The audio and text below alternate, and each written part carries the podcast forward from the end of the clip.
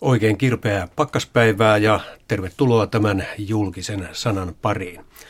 Presidentinvaalien loppusuora on siis käynnissä ja keskustelemme nyt tämän kolmen vartin ajan siitä, että onko media vähän jättänyt ikään kuin sivuraiteille nämä presidentin kansainväliset haasteet. Tervetuloa Helena Laukko. Kiitoksia. Petri Sarvamaa. Kiitos. Ja Rauli Virta. Kiitoksia. Kaikilla on ääni kunnossa pakkasesta huolimatta, se on hyvä, hyvä se. Mutta nyt puhumme vähän siitä, että mitä Tarja Halosen 12 vuoden, eli kahden kauden aikana näitä ulkomaan tehtäviä oikein on ollut. Pyysin tuolta linnasta selvitystä, niin onko teillä pieni arvaus, käsitystä siitä, montako matkaa Tarja Halonen on vuosittain keskimäärin tehnyt ulkomaille? Sarvomaa. Vähemmän kuin Relander ja Ahtisaari, se on ainakin mun näppituntumani. Mitäs Virtanen? Puolet siitä, mitä Ahtisaari. Kyllä niitä aika paljon on ollut, mutta ehkä todellakin vähemmän kuin Ahtisaari, joka matkusti todella paljon. No näitä valtiovierailuja ja muita ulkomaanmatkoja on kuitenkin Halosellakin yli 20 vuosittain ollut 22-30. Siinä on Venäjä yhteensä 27 matkaa – näinä kahtena kautena. Yhdysvallat yhteensä 26 matkaa sisältää Valkoisessa talossa presidentti Clintonin viera- vieraanaolon 2000 vuonna, Valkoisessa talossa presidentti Bushin vieraana vuonna 2002. Siitä on siis 10 vuotta kuin viimeksi. Yritysvaltuuskuntia noin 25 maassa ja sitten tulee näitä kotimaan matkoja. Ja valtion päämiehiä on sitten Suomessa vierailut 10 vuosittain. Onko tämä teistä hyvä keskimääräinen määrä presidentille ulkomaanmatkoja? Voiko tämmöistä edes kysyä? Kuka aloittaa? Helena no Laukko. aika vaikea varmaan määritellä sitä niin kuin määrällisesti, lukumäärällisesti, että kyllähän se on hyvin niin kuin ajasta kiinni, millä tavalla sitten tulee tällaisia tarpeita matkustaa ja, ja kuinka paljon tulee sitten vastavierailuja, jotka on yhtä tärkeitä. Että mun mielestä tasavallan presidentti, nykyisen presidentti Halosen työssä ehkä oleellista on ollut se, että hän on ollut hyvin monien tämmöisten laajojen globaalien paneelien vetäjänä ja sitä kautta niin kuin tehnyt myös paljon kansainvälistä vaikuttamistyötä, vaikkei ole itse niin paljon sitten ehkä matkustanut niin näiden paneelien työn kautta.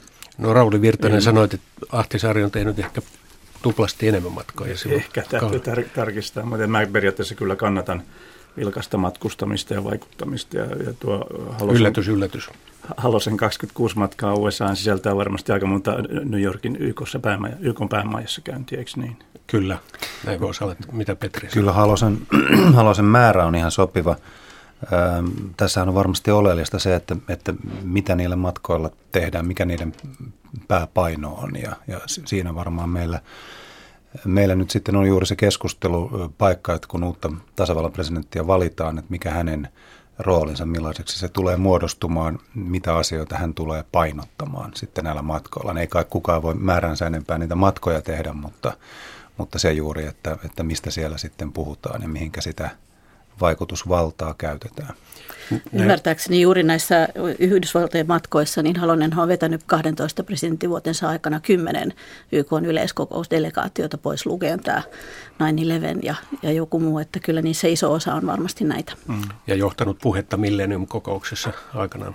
Kyllä, siitä hän aloitti 2000 Millennium-kokouksen puheenjohtajana. Mutta aina kun näistä tasavallan presidentinkin ulkomaanmatkoista mediassa puhutaan, niin aika usein nousee nämä kustannukset esille onko ne, kun hoidetaan asioita, niin teidän mielestä triviaaliseikka? Kyllä, ja ei totta kai kansalaisten on, on hyvä, hyvä tietää, kuinka paljon siellä rahaa, rahaa kuluu. Samalla lailla on, on puhuttu ministerien matkoista ja muuta, mutta se oli mun mielestä hienoa, että Erkki Tuomioja kävi Tahririn aukiolla ja sukkuloi siellä lähi ja siinä ei niin kuin reittikoneella sitä matkaa ei olisi niin kuin tehty, eli se vähän riippuu siitä ja tietysti sitten kun on liikemiesvaltuuskunta mukana, niin vaan siellä rahamiehiä, jotka toivottavasti osallistuu niihin kuluihin. No, täysin samaa mieltä, että, että kyllä avoimuutta pitää olla siinä suhteessa, mutta meidän kuitenkin kaikki ongelmat on nykyisin enemmän tai vähemmän globaalia edellyttää sitä, että joka sektorilla ollaan kansainvälisesti tekemisissä. Ja, ja aika paljon tietysti nykyisin pystytään hyödyntämään internetneuvotteluja, joita meillä ulkoministeriö muun muassa tekee, mutta se ei koskaan korvaa sitä, että sitten ollaan ollaan keskeisissä kokouksissa ja, ja muutoinkin harrastetaan tämmöistä kahden keskistä kanssakäymistä. Kyllä kustannukset on, on ihan väistämättömiä. Tietysti nyt voisi ajatella äh, ehkä niinkin, että, että nyt jos, jos hirvittävästi kiinnitetään huomiota siihen, että paljonko reissu maksaa, niin silloin ikään kuin annetaan myöskin arvo sille argumentille, että presidentin pitäisi tehdä mahdollisimman paljon viennin edistämistä, jolloin ne matkat varmasti maksaisivat itsensä moninkertaisesti takaisin, mutta, mutta, mutta tuota, itse, itse niin kuin en, en, kyllä, en kyllä laskisi nyt ihan jokaista euroa näissä, että ne on useimmiten täysin rahassa mittaamattomia asioita kuitenkin. Niin kuten sanottu, näitä yritysvaltuuskuntamatkoja Halosellakin on ollut 25 maassa. Olisiko pitänyt olla enemmän? Kyllä, niitä olisi, olisi niin kuin voinut olla enemmän, mutta, mutta se on juuri se, että jokainen presidentti hyvin pitkälle itse valitsee sen, että mitä hän haluaa. Mitä hän haluaa painottaa ja ei, ei, siinä, ei siinä kukaan ulkopuolinen voi mennä neuvomaan presidenttiä ja sitä pitää niin kuin arvostaa jokaisen presidentin kohdalla myöskin nyt tarjolla olevista kahdesta vaihtoehdosta, niin uskoisin, että, että riippuen siitä kumpi valitaan, niin se agenda tulee olemaan hyvin erilainen. Olihan nämä Halosen matkat varmasti paljolti myös jatkumoa sille, mille, mitä Ahtisaari alo- aloitti. En tarkoita sitä, että Halonen matkusti sen takia seuratakseen Ahtisaaren esimerkkiä, vaan tietysti oli myös liikemiesvaltuuskuntien puolelta niin kuin painetta ja toivomuksia. Ja se koettiin hyväksi, vaikka alussa nauriskeltiinkin matkamaralle. Hmm. Mä itse näkisin niin, että, että tässä suhteessa, miten näitä matkoja oli, niin tämä on varmasti ihan kohtuullinen määrä, mitä on tehty. Ja toki vientiä ja suomalaista osaamista voi edistää myös muissa kanssakäymisissä kuin puhtaasti näissä viennin edistämismatkoissa.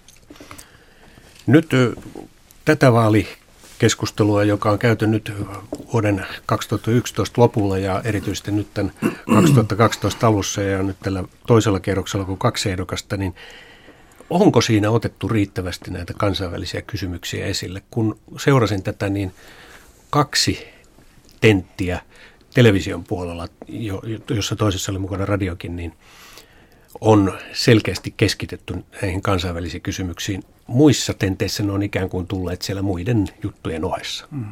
Miten arvioisit? Mun mielestä ei ole tullut riittävästi, tietysti mä sanon tämän ulkomaan toimittajana ja näistä asioista kiinnostuneena, mutta ottaa huomioon, mikä presidentin rooli on ulkopolitiikassa ja kansainvälisessä politiikassa, niin kyllä näitä olisi voinut huomattavasti enemmän ottaa esiin, mutta sitten on ilmeisesti kansan yle, tai, tai suuren yleisön kannalta niin mielenkiintoisia triviaalia asioita tai muuta, että, että media katsoo, että ne, ne, ne kiinnostavat enemmän kuin, kuin ulkopolitiikka, vaikka ne tärkeysjärjestyksessä jää kyllä sinne, sinne tuota ihan pohjalle.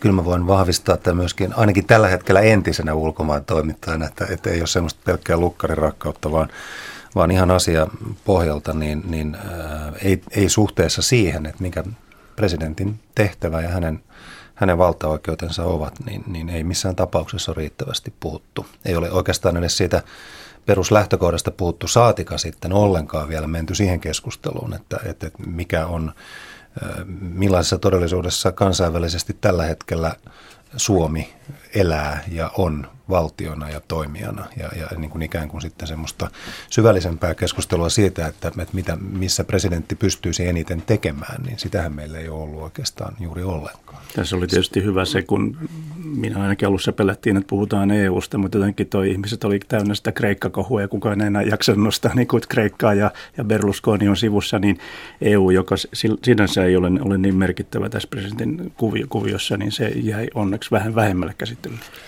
Joo, YK-liiton näkökulmasta myös tietenkin mun mielestä on puhuttu liian vähän näistä niin kuin globaalin politiikan kysymyksistä. Ja nyt kun ne on viimeisen parin viikon aikana noussut vähän enemmän esiin, niin ne on hyvin kapeita niin kuin asia, näkökulmia, mitä sitten otetaan. Ja, ja se aika on aika vähäinen, mitä sitten niin laajojen problemaattisten kysymysten käsittelyyn voi käyttää. Että.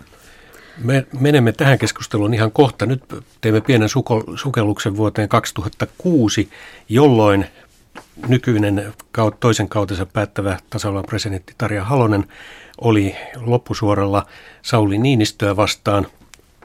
Ja silloin teimme radiossa kyselytunne niin, että kuuntelijat saattoivat kysyä ehdokas Haloselta ja Niinistöltä, mitä mieltä ovat eri asioista, ja silloin kysyttiin muun muassa Turkista.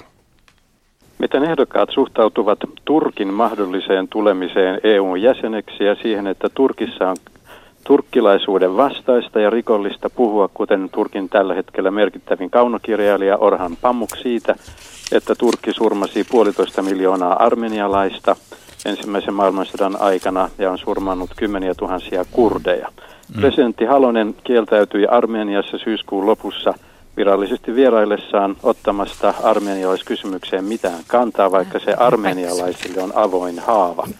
Ja Saksan liittopäivät antoi kesällä tästä niin, yksimielisen sel- resoluution.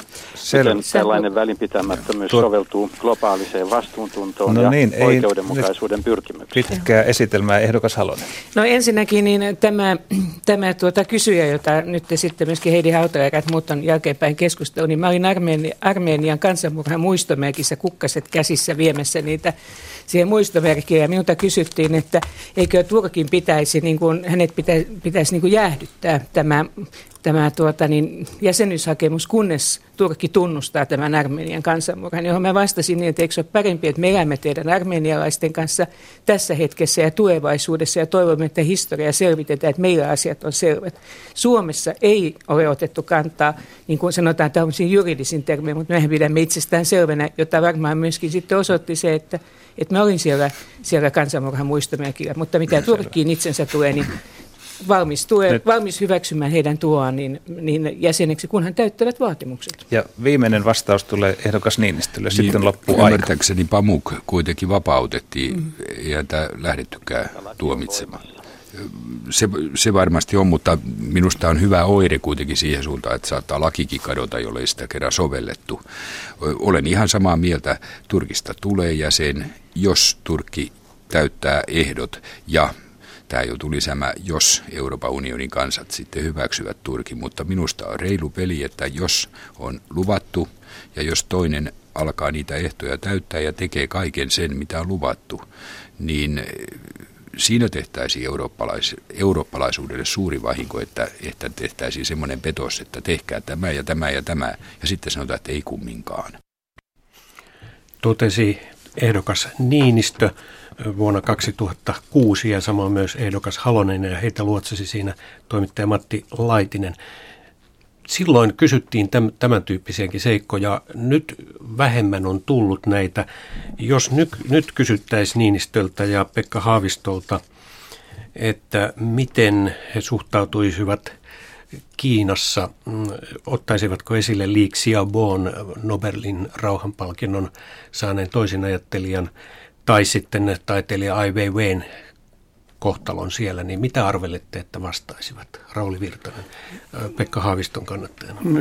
Kannattaja, mutta mä tässä vaiheessa totean, totean että läksi hänen kannattajakseen nimenomaan, kun on kannattanut aikaisemmin Martti Ahtisaarta. En, en ole vihreän puolueen jäsen, enkä ole koskaan äänestänyt vihreitä, mutta tuota, nimenomaan Pekka Haavistoa henkilönä kannatan. Ja uskon, niin kuin tuossa Dalai Lama-keskustelussa on käynyt, käynyt ilmi, niin, niin hän sanoi, että hän ottaisi nämä asiat, asiat esille. Ja musta tuntuu, että tässä on, niin en tiedä, mutta lähinnä nyanssikysymyksiä siitä sitten, millä tavalla ne, ne otetaan. Ehkä toinen haluaa haluaa olla isäntien suhteen varovaisempi kuin, kuin toinen, en, en, en tiedä, mutta Petrillä on tähän varmasti niin kuin näkemys toi, Niinistön puolelta. Petri Sarvamaa Niinistön kannattaja.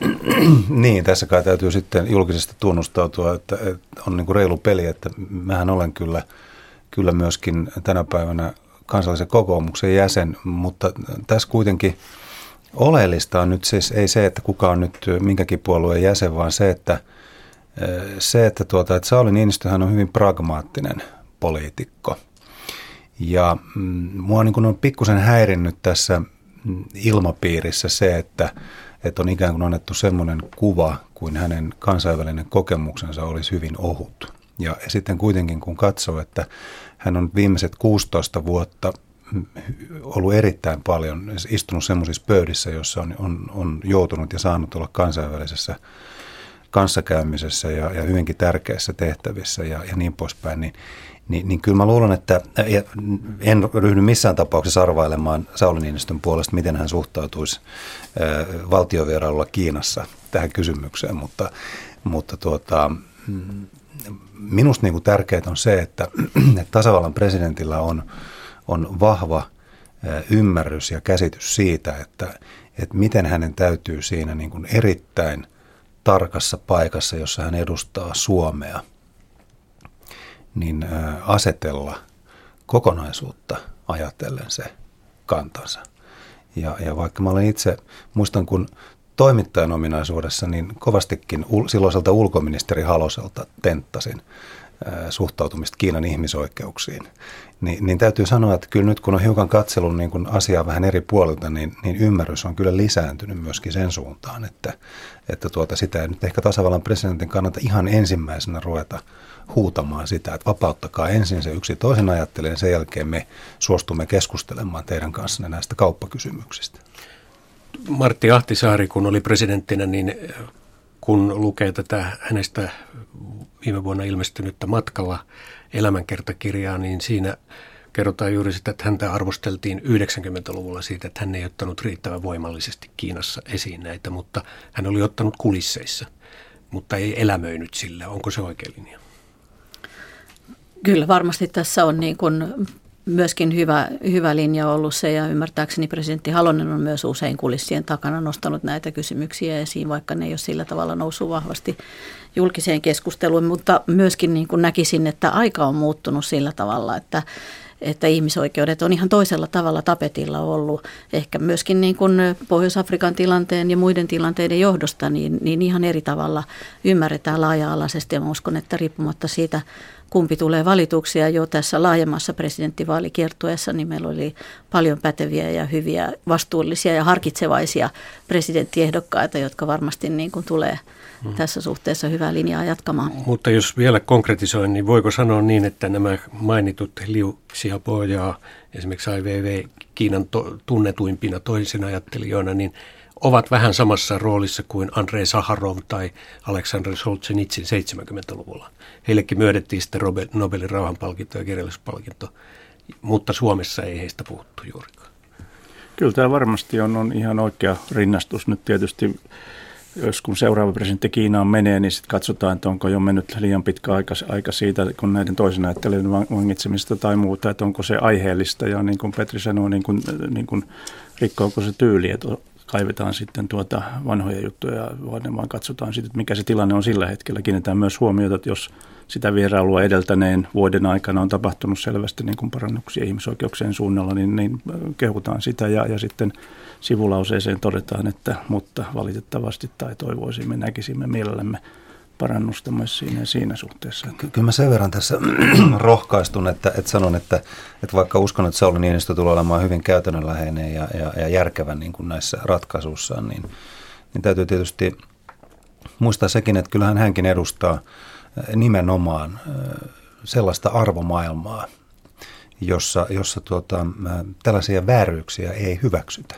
Ja se on sitten toinen asia, että juuri se, että, että miten tämä asia hoidetaan virallisissa puitteissa.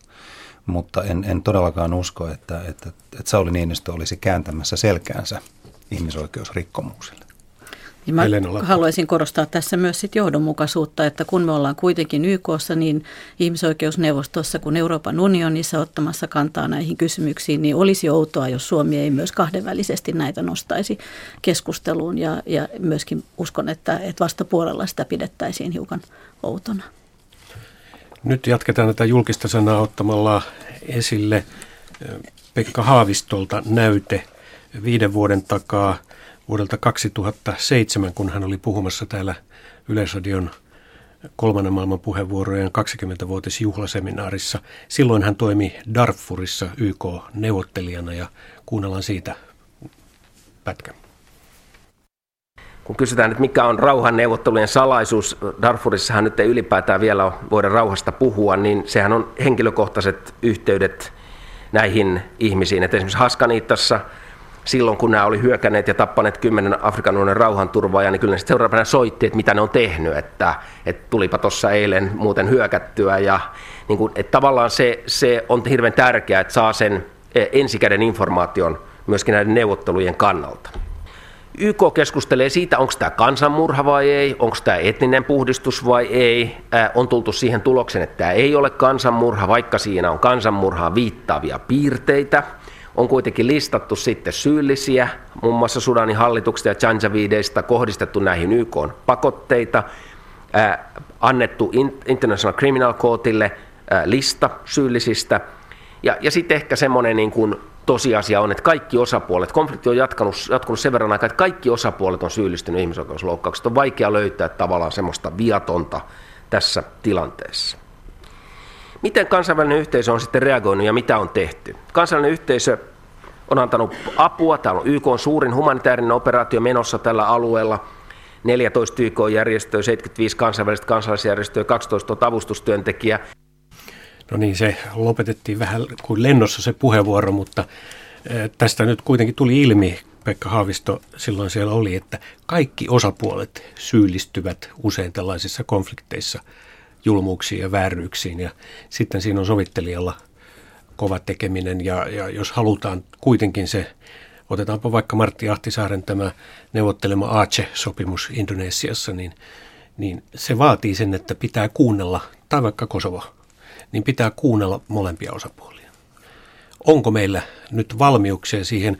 Suomi toimii rauhan YK turvallisuusneuvoston jäsenenä mahdollisesti vuoden 2013 alusta, jolloin meidän pitää olla 24 tuntia valmiudessa kommentoimaan vaikeitakin kansainvälisiä kriisejä. Kuka aloittaa?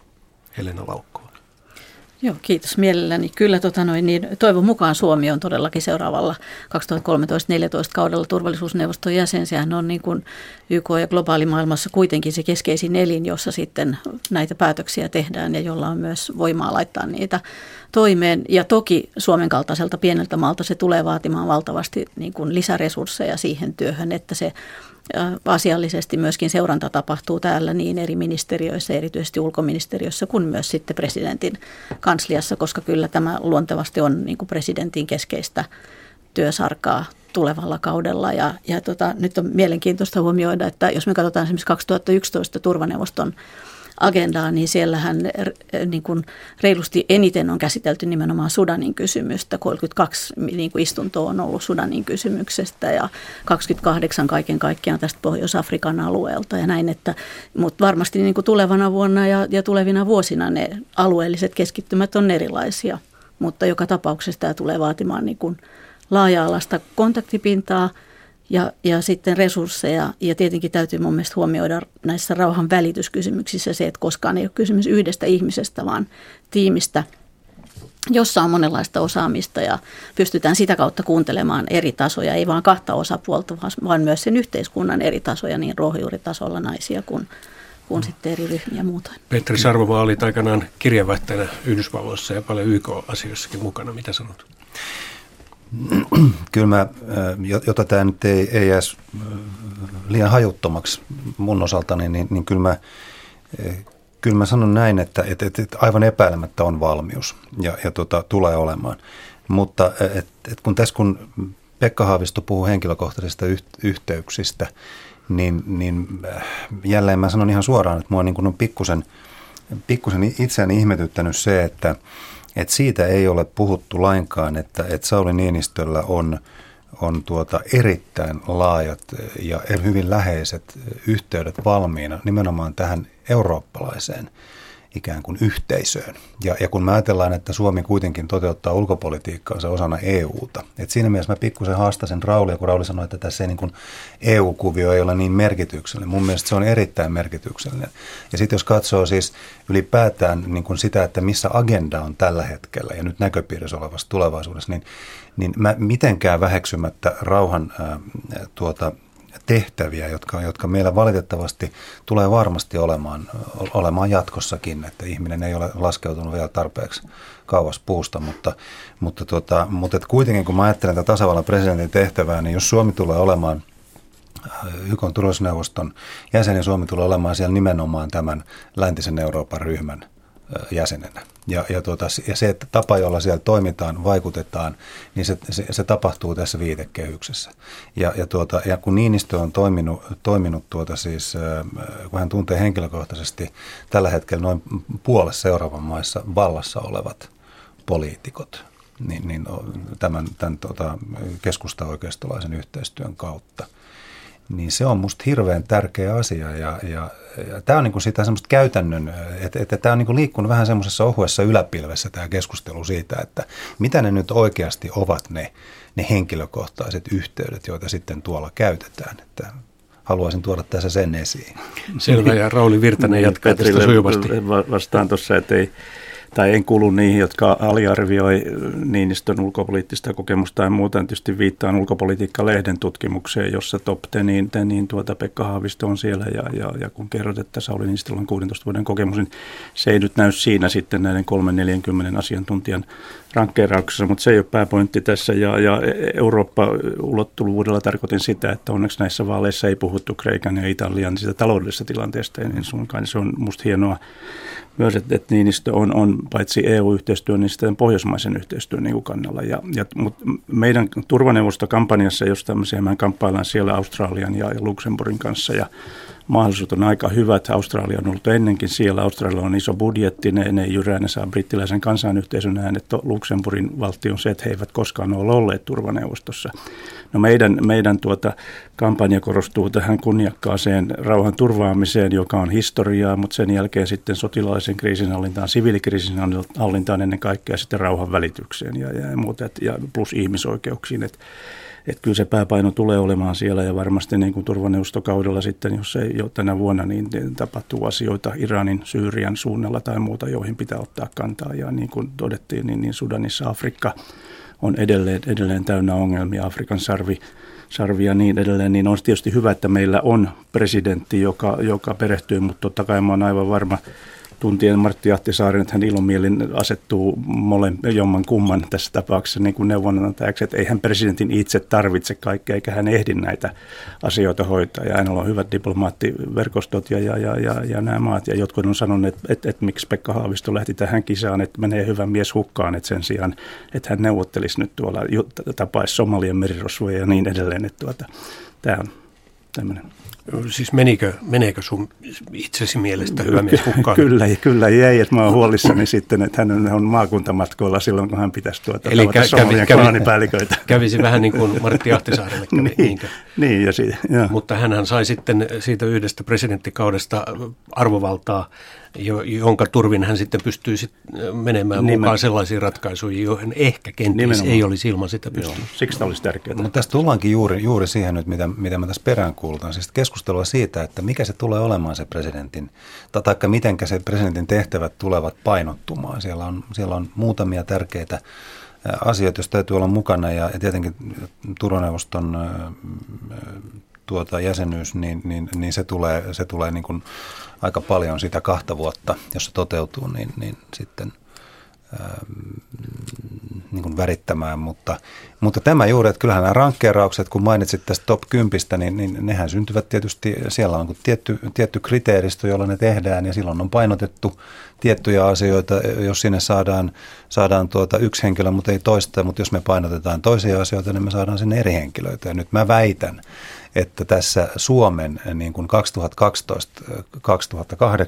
2012-2018 kaudella, joka tulee olemaan tämän presidentin ensimmäinen tai tämä kuusivuotiskausi, jonka hänet valitaan, niin, niin tuota, ne asiat ainakin tällä hetkellä näyttää siltä, jotka, jotka ovat kaikkein tärkeimpiä Suomelle, niin ne ovat hiukan toisen tyyppisiä asioita kuin, kuin, kuin tuota, rauhanvälitys Afrikassa. Kaikella Suomi, kunnioituksella sitä kohtaa. Suomihan on ollut kaksi kertaa YK turvallisuusneuvoston jäsen vuosina 69-70 eli Kekkosen aikaan ja sitten toisen kerran 89-90 eli Mauno Koiviston aikaan ja nyt sitten tulisi se, mahdollisesti se kolmas kerta. Helena Laukko, mitä? Joo, mä katsoisin sitä asiaa niin, että maailmahan on varsin paljon toisen näköinen kuin mitä se on ollut 90 tai 70 vuosien, taitteessa ja, ja jos me katsotaan esimerkiksi me viime vuonna ylitettiin 7 miljardin ihmisen niin kuin väestöraja ja viiden seuraavan vuoden aikana on arvioitu, että puoli miljardia tulee lisäkasvua siihen. Ja, ja tämä toki heijastuu niin kuin koko YK ja meidän niin kuin globaali ulkopolitiikan agendalle niin turvaneuvostoon kuin muuallekin. Ja siellä käsitellään yhä enemmän myös sellaisia asioita, jotka ei ole puhtaasti niin kuin rauhan ja konfliktin kysymyksiä. Siellä on niin kuin ympäristöongelmia, siellä tulee olemaan varmaan jatkossa yhä enemmän erilaisia niin kuin tietoturvaan liittyviä kysymyksiä esillä. Siellä on sosiaalisen sektorin asiat esillä. Meillä on poikkeuksellisen suuri sukupolvi nuoria tällä hetkellä, jotka niin kuin pääsääntöisesti sitten tuolla Afrikan ja, ja etelän, etelän puoleisella niin kuin alueella niin on niin kuin syrjäytymisuhan alla ja sitä kautta tulee erilaisia uusia uusia haasteita vastaan ja, ja näihin täytyy sitten myös Suomen olla valmiita sillä puolella vastaamaan. Ja toisin tietysti nostaisin myös esiin sen, että vaikka toki olemme niin kuin läntisten Euroopan ryhmässä muutoin YK-politiikassa, niin kyllähän turvaneuvostossa sitten maat ovat niin kuin omalla linjallaan. Ja tässä suhteessa Suomen politiikka tulisi aika vahvasti varmasti muuttumaan, koska nyt paljon, paljon mennään sillä, että mennään yhteisen EU-linjan mukaan, jos sellainen löytyy. Ja sitten vasta viime hetkellä, jos ei sitä löydy, niin, niin tehdään omia linjauksia. Niin löytyykö se yhteinen EU-linja, Petri Sarvamaa? Siitä tietysti on kovaa kädenvääntöä.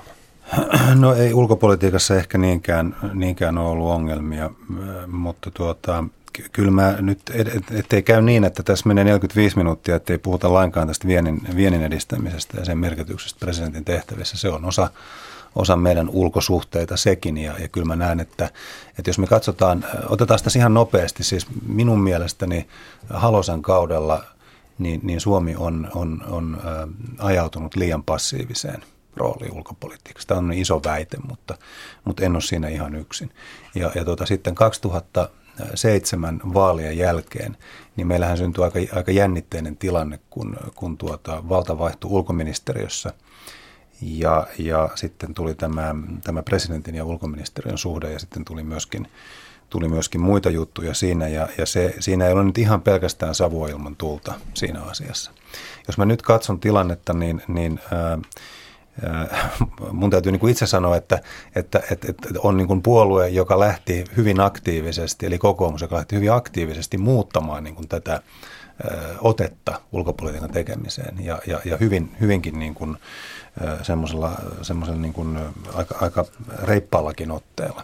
Ja, ja, tota, ja nyt me ollaan sitten, sitten siinä tilanteessa, jossa, jossa kun presidentti yhdessä hallituksen kanssa johtaa ulkopolitiikkaa ja meillä valitaan uusi presidentti, niin tilanne tulee tosi mielenkiintoinen, koska kummatkin ehdokkaat uskon, niin, niin paitsi että ovat erinomaisia, niin kumpikin tulee ottamaan niin kuin omalla tavallaan aktiivisemman roolin. Mutta sitten että painotukset mä näen tulee olemaan hyvin erilaisia siinä, että, että mihin sitä käytetään, sitä presidentin tehtävää. Rauli Virtanen. Niin, tämä on hyvin mielenkiintoinen tilanne tuolla ja sitten kun tiedetään, että Erkki Tuomioja istuu niin kauan kuin hallitus on, niin ulkoministerinä siinä sitten. Ja nämä, ei tämä, välttämättä. Ei, ei välttämättä. Niin, niin, ja tuota, diplomaattien suurlähettiläinen keskuudessa on huomannut, kun eilen, eilen tuota, Tapani Broderuksen johdolla kuusi entistä suurlähettilästä ilmoittautui Haaviston kampanjaan ja muuta, niin siellä on myös selvä selvä kahtiajako ja jotkut sanovat, että ne diplomaatit, jotka kannattavat NATOon menoa, niin olisi, olisivat sitten Niinistön kannalla, ja, mutta eivät uskalla tulla sillä julkisuuteen. Mutta tämä on hyvin mielenkiintoinen tilanne ulkoministeriössä. Tuohon haluaisin ihan heti lisätä vain sen, että, että mulla on myöskin kyllä, kyllä niin kuin tietoa siitä, että kyllä siellä jakaa suurlähettiläiden keskuudessa paitsi tämmöinen turvallisuuspoliittinen ajattelu, niin kyllä myöskin tämä, tämä ulkomaankauppa asiamieliä plus, plus esimiesajattelu aikoina aina, aina suurta suurena perään sanoi, että Väyrynen tyrmäsi mun, mun urakierteen, sitten tuli Halonen ja niin edelleen, niin tuota, se on aika, aika jännää, mitä sieltä kuuluu.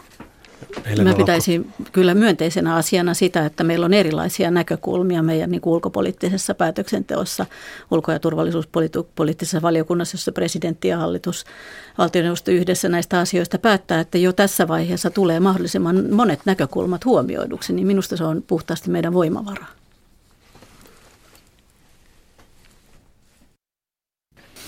Niin, olen heti tämän vaalikamppailu alussa nähnyt sen tai ilmoittanut käsitykseni, että ihmiskunnan suurin uhka on ilmastonmuutos.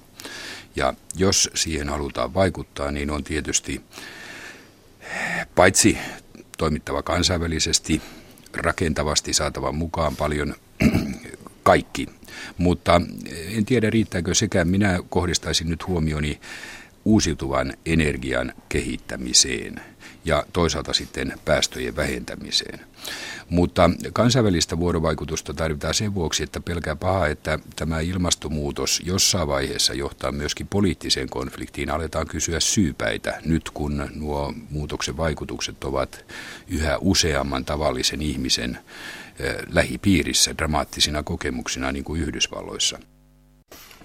Totesi ehdokas Niinistö kuusi vuotta sitten presidenttivaalikampanjan loppusuoralla radion kuuntelijatentissä. Siis tämä ilmastonmuutos on globaali kysymys. Pitääkö se nivoa näihin kansainvälisiin keskusteluihin? Mitäs Kyllä ehdottomasti ja kyllähän YK on keskeisin tämän vuoden huippukokous tulee olemaan Rio plus 20 kokous, jossa ilmasto- ja ympäristökysymykset on erityisesti esillä ja toivon mukaan siellä saadaan hyviä ratkaisuja aikaiseksi. Ja tässä suhteessa on erityisesti presidentti Halonen on ollut aktiivinen. Juuri maanantaina julkistettiin tämä kestävän kehityksen paneelin raportti, jossa tuodaan esiin suosituksia kestävän kehityksen tavoitteiksi, joilla sitten pyritään tukemaan näitä Millennium-kokouksessa 2000 asetettuja vuosituhattavoitteita niin, että päästäisiin tämmöisen koko ihmiskunnan kannalta tasa-arvoiseen ja kestävään kehitykseen. Joo, tämä on pitkä raportti, tämä kestävän kehityksen paneelin raportti. Tätä ei voi mitenkään tässä ryhtyä lukemaan, mutta siellä todella on monenlaisia velvoitteita myös pörssille ja taloudelle. Ja kun tässä tuli nämä vientikysymyksetkin esille, niin Joo, ehdokas Niinistö on, muistaakseni Helsingin Sanomat muutama päivä sitten pyysi ehdokkaita eh, nostamaan kolme taulua, jotka kuvaavat tärkeimpiä yksittäisiä asioita. Ja, ja Niinistöllä yksi niistä tauluista oli ilmastonmuutos.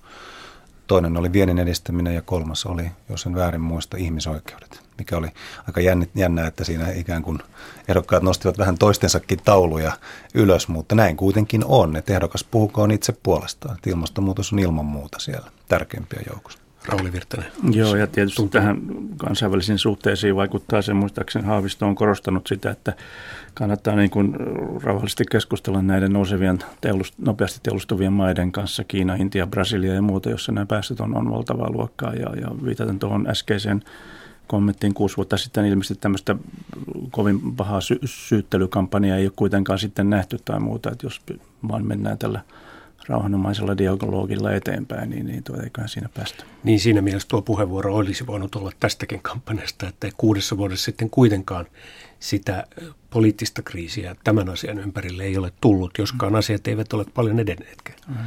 tässä suhteessa. No mikä olisi sellainen kansainvälinen kriisi, jota te nyt pelkäätte eniten, joka tulee presidentin agendalle, Rauli Virtanen? Mä pelkään Syyrian ajautumista sisällissotaan. Se on, saattaa olla ihan siis viikkojen kysymys ja, ja nythän se on turvaneuvostossa tänäänkin esillä ja, ja muuta. Ja aikoinaan kuin monet muut kannatin humanitaarista interventiota Kosovoa, jossa olin ja on jo pitkään, pitkään toivonut sellaista Syyrian suhteen, mutta sitten se onkin vaikeampi toteuttaa.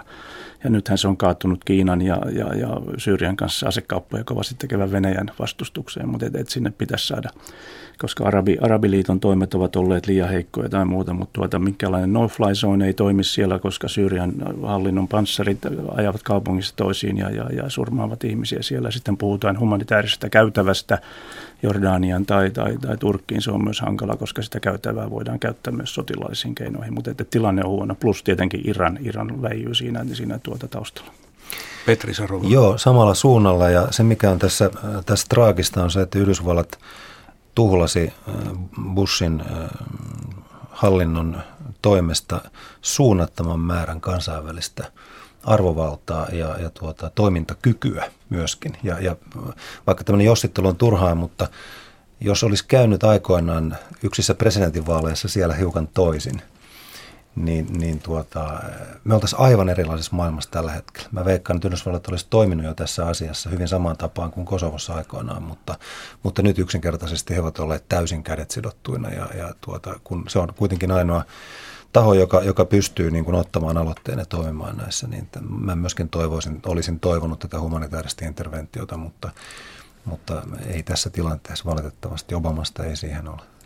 Helena Lauko. Joo, ilman muuta Syyria ja Iran on ajankohtaisia asioita nyt ja varmaan tulevana kautena myös, mutta sitten kolmanneksi nostaisin ehdottomasti Afganistanin kysymyksen, että 2014 tulee olemaan se toinen vuosi mahdollisesta meidän turvaneuvoston jäsenyydestä, jolloin sitten näitä joukkojen vetäytymisen deadline tulee vastaan ja, ja juuri käynnisteillä Talebanien ja, ja Afganistanin hallituksen väliset neuvottelut ja on hyvin epäselvää, minkälainen se tilanne tulee olemaan. Tämä tulee varmasti olemaan paljon paljon keskusteluissa.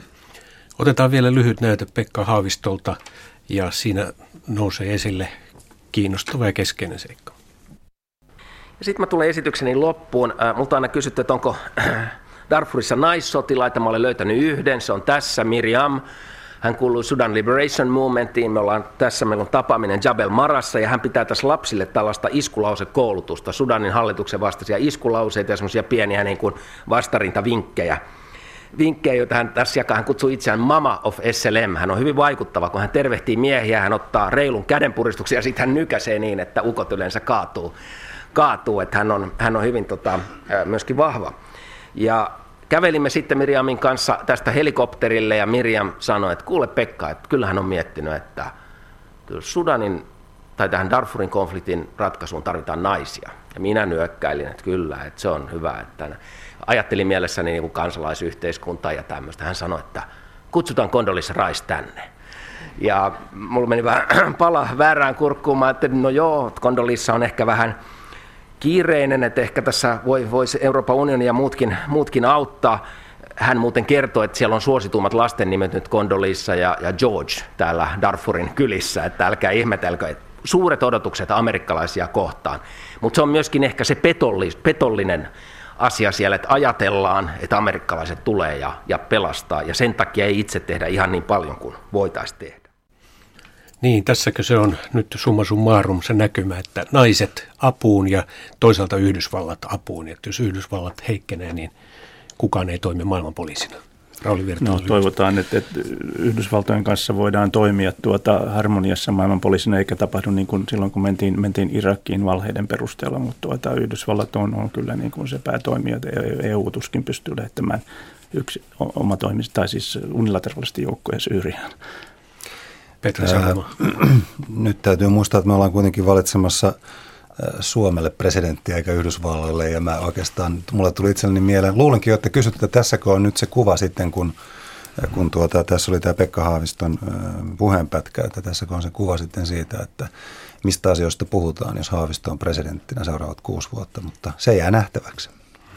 Mä nostaisin kolmannen toimijaryhmän tähän ja mä kyllä näkisin, että nuoret on meillä se, jotka tulee ratkaisevasti olevan. Toki naiset on myös ja naisten asema on paljon pyritty ja pystytty parantamaan viimeisen kymmenen vuoden aikana niin konfliktitilanteissa erilaisilla YK kuin muillakin toimenpiteillä, mutta että mun mielestä ehdottomasti pitää enemmän keskittää voimavaroja ja ajatusta siihen, millä tavalla nuoret saataisiin aktiivisiksi toimijoiksi niin kuin positiivisesti näiden ongelmien ratkaisemiseksi. Mutta kuitenkin kun tätä keskustelua nyt kuuntelin, niin sen verran varmaan ilmeisesti tämän pöydän ääressä ollaan luottavaisia, että tuli kumpi tahansa valituksi, niin Suomi ei joudu tuuliajolle. Ihan lyhyesti. Siellä on kaksi herrasmiestä. Kaksi erittäin hyvää ehdokasta. Ehdottomasti päteviä Liikutta, ehdokkaita. Liikuttavaa konsensusta tässä suhteessa, mutta tuota, sitten voidaan sanoa se, että jos media ei ole näitä kansainvälisiä kysymyksiä tarpeeksi esille nostanut, niin kuitenkin ehdokkaiden puolella on teidän luottonne, että uskotte, että he pystyvät sitten klaaraamaan ja selviytymään näistä tulevista haasteista. Hyvä niin. Toivotaan ja se jää nähtäväksi ja kiitoksia tästä keskustelusta. Kiitos. Kiitos. Kiitos.